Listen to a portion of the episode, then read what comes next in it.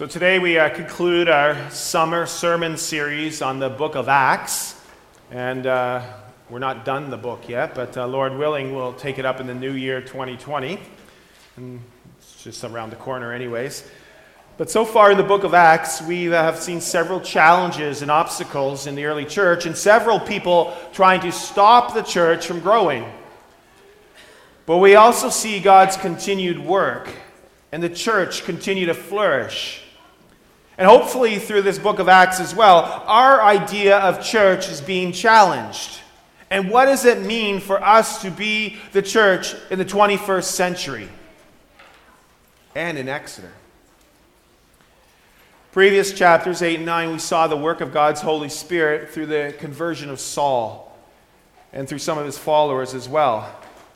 A man who hated Jesus is now proclaiming the name of Jesus to others and actually, there's peace in the land as well. In fact, Saul went down to Tarsus to sort of lay low because some Jewish folks were trying to kill him. But so Paul, he or Saul takes a bit of a furlough in Tarsus. This morning we read, continue reading with Acts 9, 32 to 43, where now we again enter into the life and the work of the disciple Peter. So Acts 9, verses 32 to 43. As Peter traveled about the country, he went to visit the Lord's people who lived in Lydda. And there he found a man named Aeneas, who was paralyzed and had been bedridden for eight years. Aeneas, Peter said to him, Jesus Christ heals you. Get up, roll up your mat. Immediately, Aeneas got up. And all those who lived in Lydda and Sharon saw him and turned to the Lord. In Joppa, there was a disciple named Tabitha. In Greek, her name is Dorcas. And she was always doing good and helping the poor. And about that time, she became sick and died, and her body was washed and placed in the upstairs room. Lydda was near Joppa, so when the disciples heard that Peter was in Lydda, they sent two men to him and urged him, Please come at once. Peter went with them, and when he arrived, he was taken upstairs to the room. And all the widows stood around him, and they were crying and showing him the robes and other clothing that Dorcas had made while she was still with them. Peter sent them all out of the room. And then he got down on his knees and he prayed. Turning toward the dead woman, he said, Tabitha, get up. She opened her eyes and seeing Peter, she sat up, and he took her by the hand and helped her to her feet. And then he, re- and then he called for the believers, especially the widows, and presented her to, to them alive. And this became known all over Joppa. And many people believed in the Lord. Peter stayed in Joppa for some time with a tanner named Simon. This is the word of the Lord. Thanks be to God. Let us pray. Father God, we thank you for your continued work in the early church. And that, that gives us the assurance that you continue to lead us in the 21st century church. May through this story we strive to be like Peter, who strives to be like you. And may as a church we represent the body of Christ to a broken and hurting and sinful world. And as individuals, may we represent Jesus wherever we go. We thank you for this reading and bless this reading and the preaching of your word. Open our hearts and minds to what you are speaking to us through Acts 9. In Jesus' name we pray. Amen. So, a group of us have uh, recently returned from a World Renew mission trip from North Carolina. Four adults went with eight young adults. And it was neat to see on this trip the diversity of ages and skills and personalities interact. Don't worry, parents, you could be very proud of the young adults.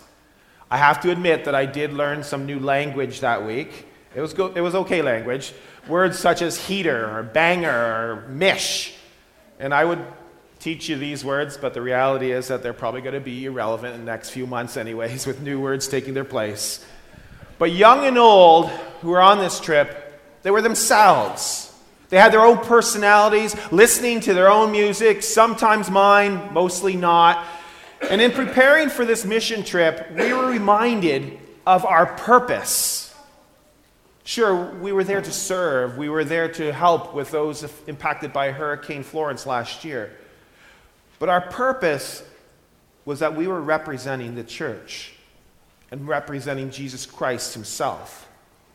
Now, whether this came to mind or not uh, all the time, and we may not have realized it all the time, but we were out in the hot 33 degree weather and 42 humidity, sweating as representatives to Jesus and to his body, to the body of Christ, the church.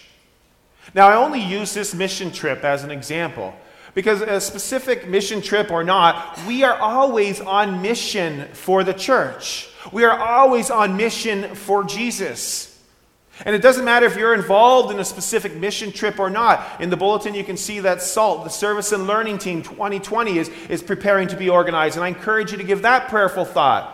So, yes, whether on a mission trip or not, according to Paul's letter in Colossians 3:17, what does matter is that whatever we do, whether we do it in word or deed, wherever we are, we do it all in the name of our Lord Jesus Christ, giving thanks to God the Father through him. And so every person, whether on a mission trip or otherwise, but on that mission trip, they represented Jesus in their work. So when they're going about through their work and going about through the town, and meeting with the homeowner, Joan was her name, Joan saw Jesus in each person. And there was a journey of healing that was going on with folks who had been displaced by the hurricane the year before and still remaining displaced and probably displaced again with Hurricane Dorian having slammed through the eastern coast of North America. In fact, just minutes where we were staying in North Carolina, Swansboro, a tornado devastated part of that area this week. God is going to use his people. He's going to use his people in small or large activities. And he's going to use his people to bring glory to him. God is going to use his people, he's going to use each of us to represent his son, Jesus Christ, on this earth. So that we and others will give thanks to God our Father. People of God, whatever we do, wherever we go, we are representing Jesus Christ on this earth. Through the power of the Holy Spirit, equipping us and empowering us, bringing others into a relationship with us and with our Lord and Savior. So, how are we doing in that area of ministry? Acts 9 verses 32 to 43, we're told that the early church had entered into a time of peace. And there was still some turmoil and some conflict um, because people were now after the former Christian killer Saul. But Saul, as we mentioned, had to lay low in his hometown of Tarsus. But despite these minor conflicts and these hurdles, this area had very little resistance now to Christianity at this moment.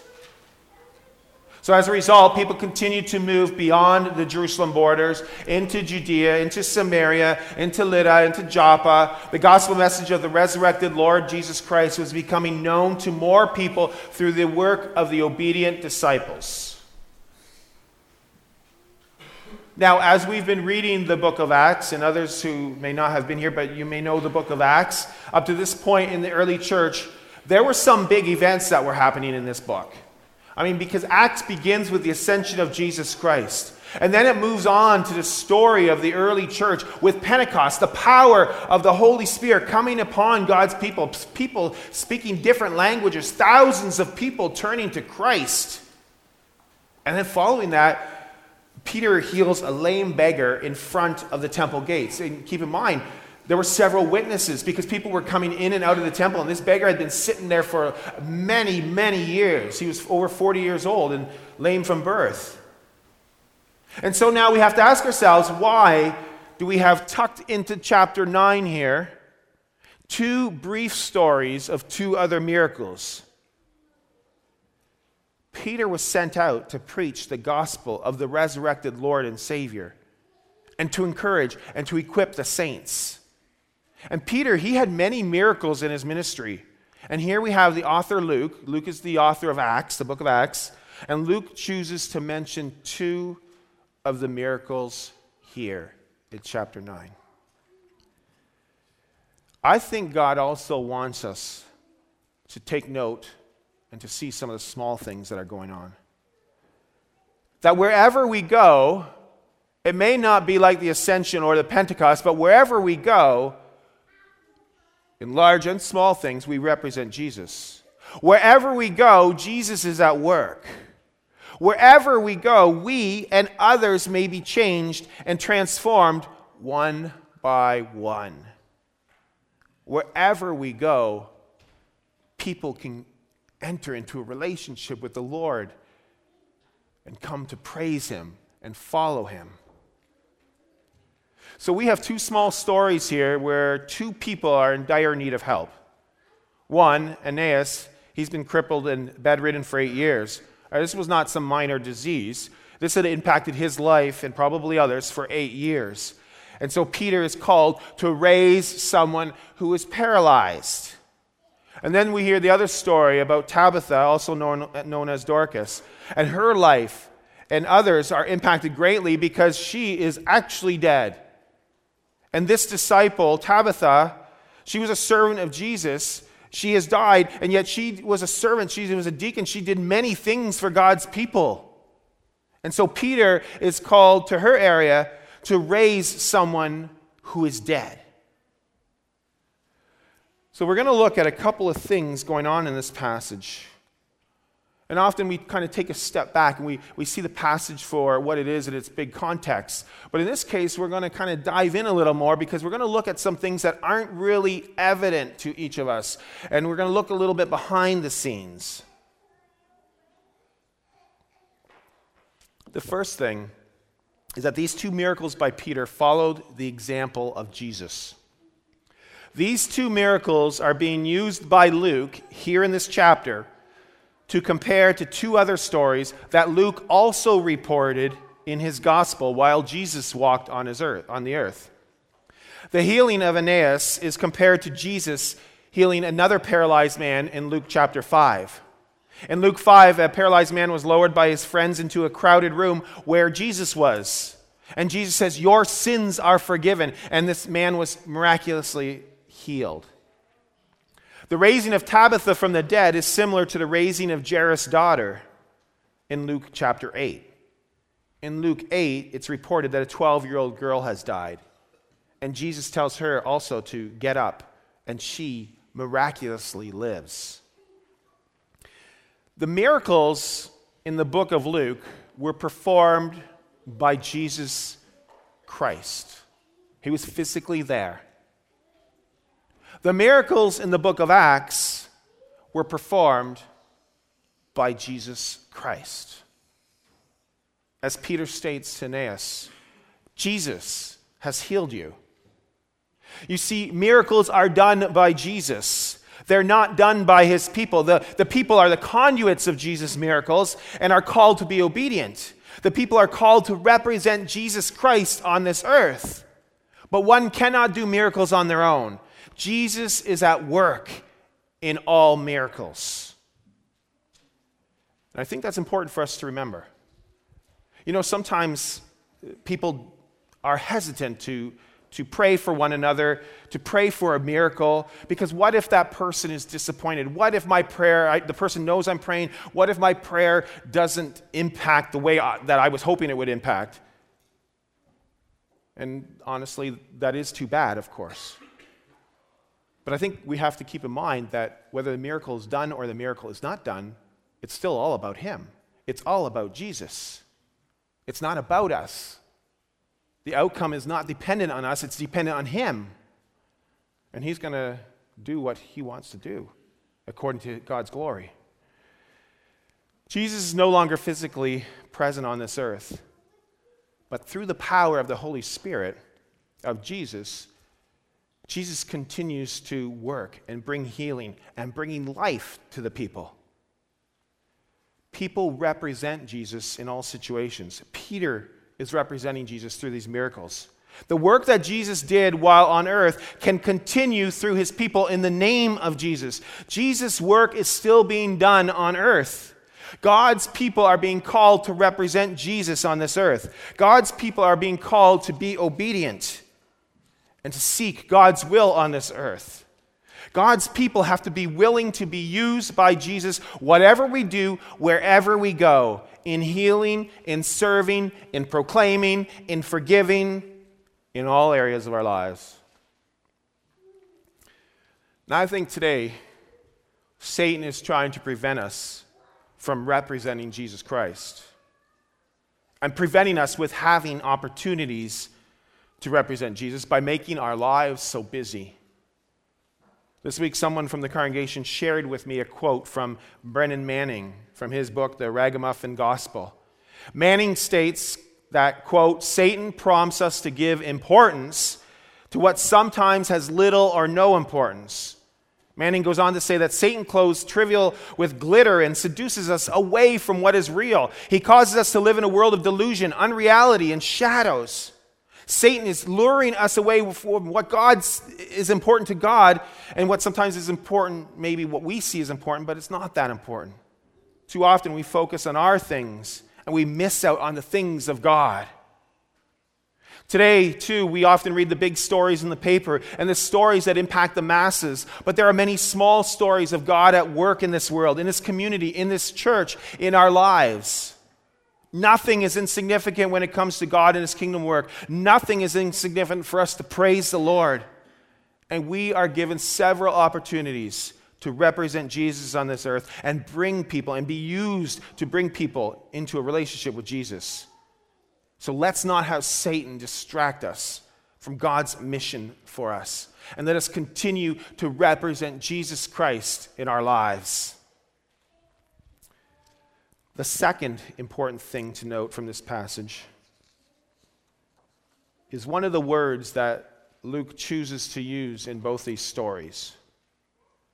The word that I'm going to bring forward to you in a moment, um, Luke didn't use this word in his gospel stories with Jesus healing and Jesus raising someone from the dead. But he did choose to use this word in the book of Acts. We read in English, the paralyzed man gets up the dead woman gets up. In verse 34, we read Peter said to him, to Aeneas, Jesus Christ heals you, get up and roll up your mat. And immediately Aeneas got up. And then in verse 40, we read that Peter said, Tabitha, get up. Now, each time this word get up or got up is used in this chapter, it's a Greek verb and I'm going to say it for a moment. You don't have to remember it, but it's called anastemi. It's a Greek verb. And that word, that Greek verb, means to rise up. Not just get up, but rise up. And this is where we get the word anastasis, which means resurrection. Three times in this passage, Peter is using the word for resurrection. The word is translated in English as we read it, in, in, we can read it in Luke 5 and Luke 8 as get up, and we read it in Acts as get up. And in Luke 5 and Luke 8, it actually means get up. But in Acts 9, it means rise up. Rise up. And Luke could have used a different Greek word, such as he did in his gospel. But he chose to use the word rise up or resurrect. And you got to ask why.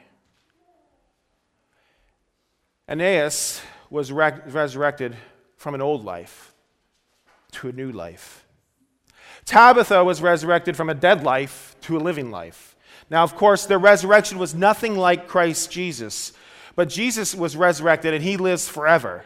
Aeneas and Tabitha were resurrected to life, to a new life, only to physically die again, but to live eternally.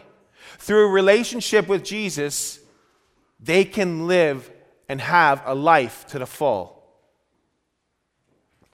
Today, we had the opportunity to celebrate and to witness the baptism of Nash.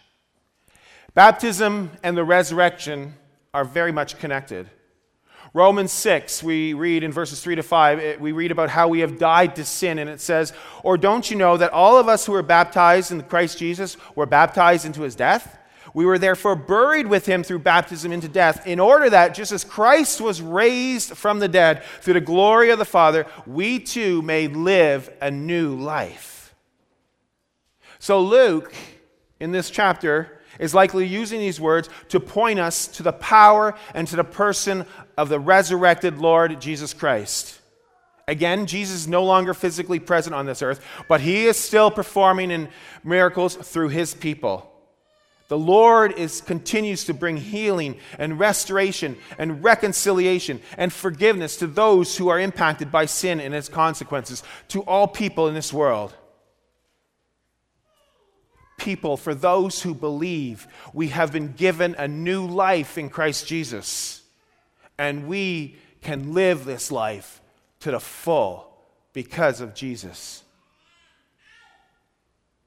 And so, in our lives, we have the opportunity to represent the Lord Jesus Christ and share with people this new life that Jesus has to offer through his life, through his resurrection.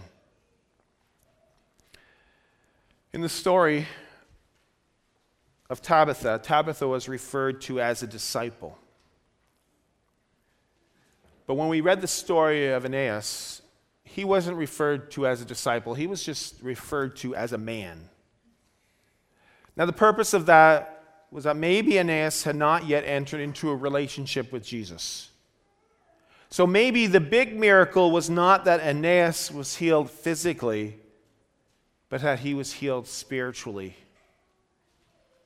His sins were forgiven in the name of Jesus. Get up, rise up, and live the life that God intended for you in a relationship with Jesus Christ, the living and resurrected Lord and Savior. And as we get to the end of each of these stories, they close off with people turning to the Lord, verse 35, and believing in the Lord, verse 42. You see, when we are obedient, and we represent the Lord Jesus Christ and we proclaim his, his life and his resurrection, people will come to know the Lord.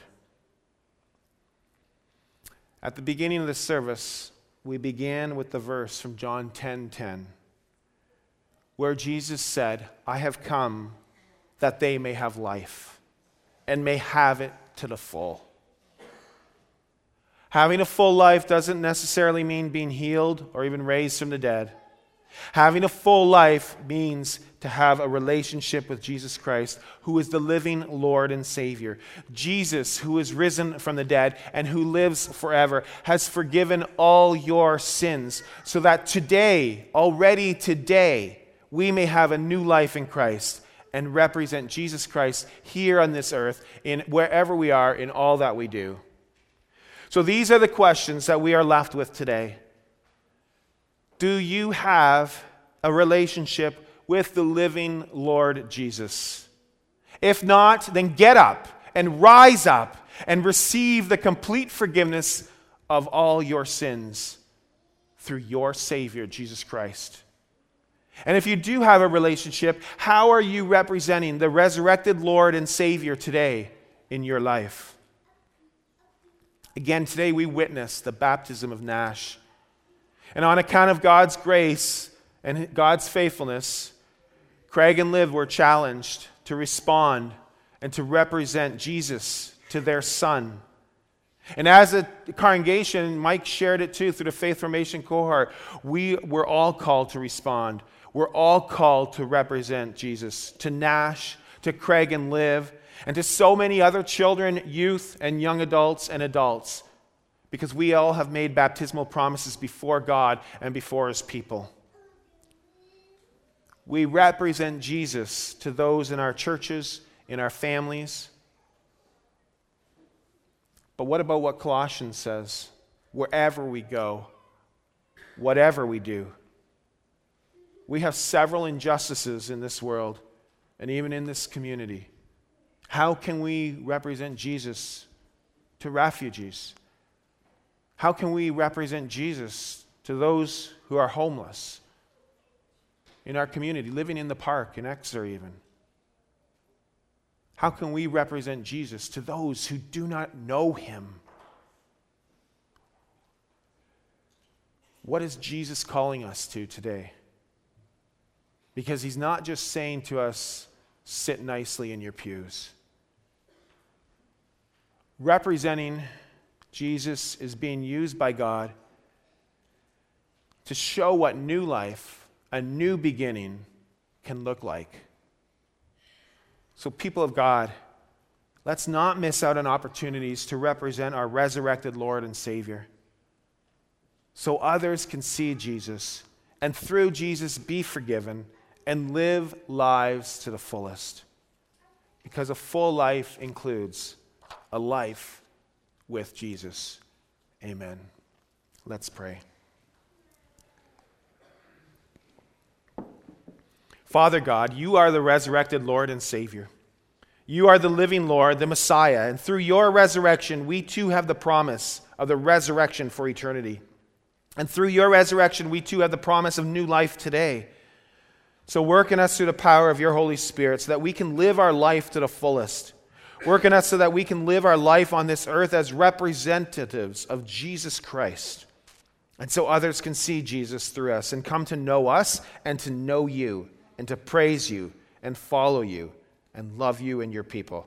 Bless all that we do in our churches, in our families, in our communities, and may we do it all in the name of Jesus Christ, in which we pray. Amen.